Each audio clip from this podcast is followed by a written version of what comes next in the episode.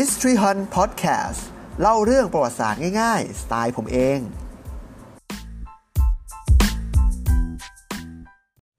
สวัสดีครับ ผมต้าวัฒไทยครับ และนี่คือปริศนาโบราณคดี รายการที่ผมจะนำเอาคำถามหรือเรื่องราวที่น่าสนใจเกี่ยวกับประวัติศาสตร์และโบราณคดีมาไข มาเล่าให้ฟังนะครับ ผ่านมาแล้วหลายสิบตอน แต่ว่าปริศนาโบราณคดีของเราก็ยังคงคุยแต่เรื่องเก่าๆนะครับ ต้องแบบร้อยปีขึ้น 200 ปีขึ้น 500 ปีขึ้น ลองมาคุยอะไรที่ไม่ได้เก่ามากกันบ้างดีกว่าครับ แต่ก็ไม่ได้ใหม่มากนะครับ ในนี้มีใครเป็นคอกาแฟบ้างครับ ชอบทานกาแฟแบบไหนกันบ้างเอ่ย เอสเปรสโซ่ไหม หรือว่าเป็นลาเต้มอคค่าอเมริกาโน่หรือว่าแบบไหนกันดี อย่างส่วนตัวผมเนี่ยผมชอบกินเอสเปรสโซ่ครับ เป็นคนชอบกินกาแฟเข้ม และวันนี้เราจะคุยเรื่องกาแฟกันกับศิลปะบนกาแฟที่เรียกว่าลาเต้อาร์ตครับ ผมเชื่อว่าถ้าเคยกินลาเต้หรือเคยเห็นในทีวีก็น่าจะรู้จักลาเต้อาร์ตกันบ้าง แต่เคยสงสัยไหมครับว่าลาเต้อาร์ตเนี่ยเริ่มขึ้นเมื่อไหร่ ที่ไหน แล้วเข้ามาในไทยได้ยังไง เราไปหาคำตอบเรื่องนี้กันดีกว่าครับ กับเรื่องราวของลาเต้อาร์ตครับลาเต้อาร์ตเนี่ยเกิดจากการรวมกันของคำสองคำคำแรกคือคำว่าลาเต้ซึ่งเป็นภาษาอิตาลีแปลว่านมครับ ซึ่งแน่นอนว่าคำคำเดียวกันนี้เป็นคำที่เราใช้เรียกกาแฟด้วยเช่นกันถูกไหมครับ กับกาแฟที่ผสมนมแต่รสชาติไม่ได้เข้มมากกับอีกคำหนึ่งคือคำว่า art ที่แปลว่าศิลปะ ดังนั้น latte art เนี่ยเป็นคำที่ใช้เรียกศิลปะบนฟองนมที่อยู่บนน้ำกาแฟไงครับ จุดเริ่มต้นของ latte art นั้นเริ่มในอิตาลีประเทศแห่งศิลปะครับ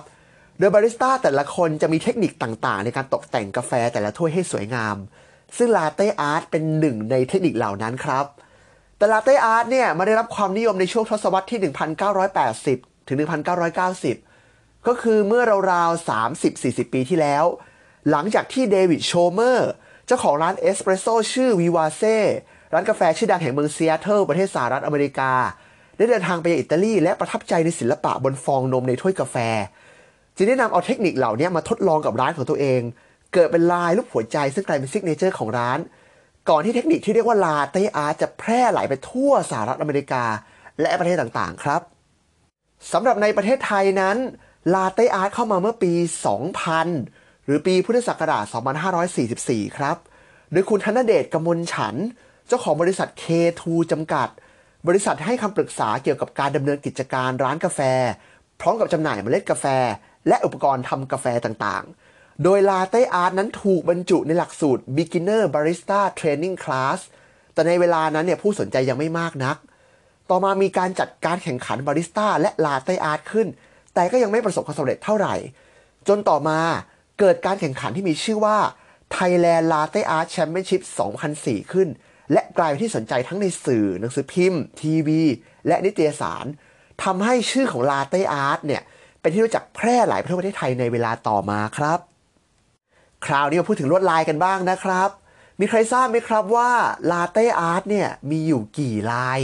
มีใครทราบไหมเอ่ย ผมเชื่อว่าหลายคนจะมีตัวเลขในใจที่แตกต่างกัน แต่จริงๆ แล้วเนี่ยลวดลายของลาเต้อาร์ตเนี่ยมีมากมายนับไม่ถ้วนเลยครับ ตามแต่จินตนาการของบาริสต้าแต่ละคน เพราะแม้แต่ในปัจจุบันเนี่ยก็ยังมีการคิดค้นลายของลาเต้อาร์ตแบบใหม่ๆ ขึ้นมาอยู่เสมอ แต่เทคนิคที่ใช้ออกแบบลาเต้อาร์ตเนี่ยมีหลักๆอยู่ 2 วิธีครับ วิธีแรกเราเรียกว่า free pouring หรือการเทอย่างอิสระ ซึ่งเป็นกระบวนการการสร้างลวดลายระหว่างการเทนม โดยจะมีการเทแล้วก็มีการหมุนแก้วกาแฟไปมานะครับ เกิดเป็นลวดลายต่างๆ โดยลายมาตรฐานที่เกิดจากเทคนิคนี้ก็อย่างเช่นลายหัวใจที่เป็นลายแรกเริ่ม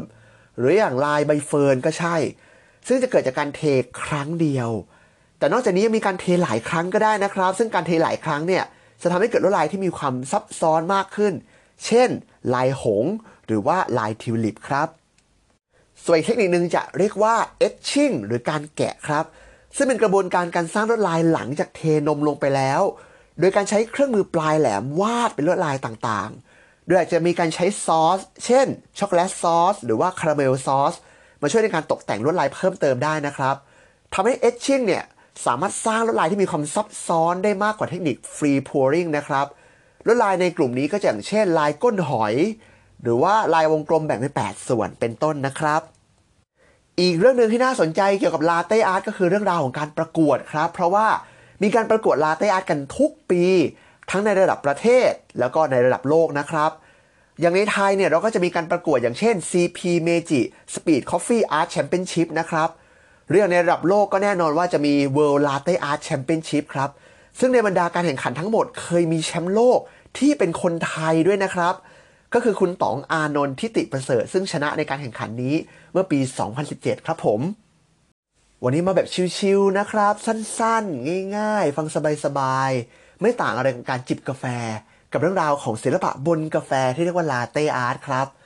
และลาเต้อาร์ตเนี่ยเป็นอีกหนึ่งเครื่องยืนยันเช่นเดียวกับธนบัตรว่า ศิลปะนั้นอยู่รอบตัวเรา และเพียงแค่เวลาผ่านไป สิ่งนั้นก็จะกลายเป็นประวัติศาสตร์ครับ ดังนั้นวิชาประวัติศาสตร์ศิลปะหรือโบราณคดีนั้นไม่จำเป็นจะต้องเก่าแก่เป็นร้อยร้อยปีนะครับ เพียงแค่ผ่านเวลาไป 10-20 ปี เราจะแค่สัปดาห์เดียว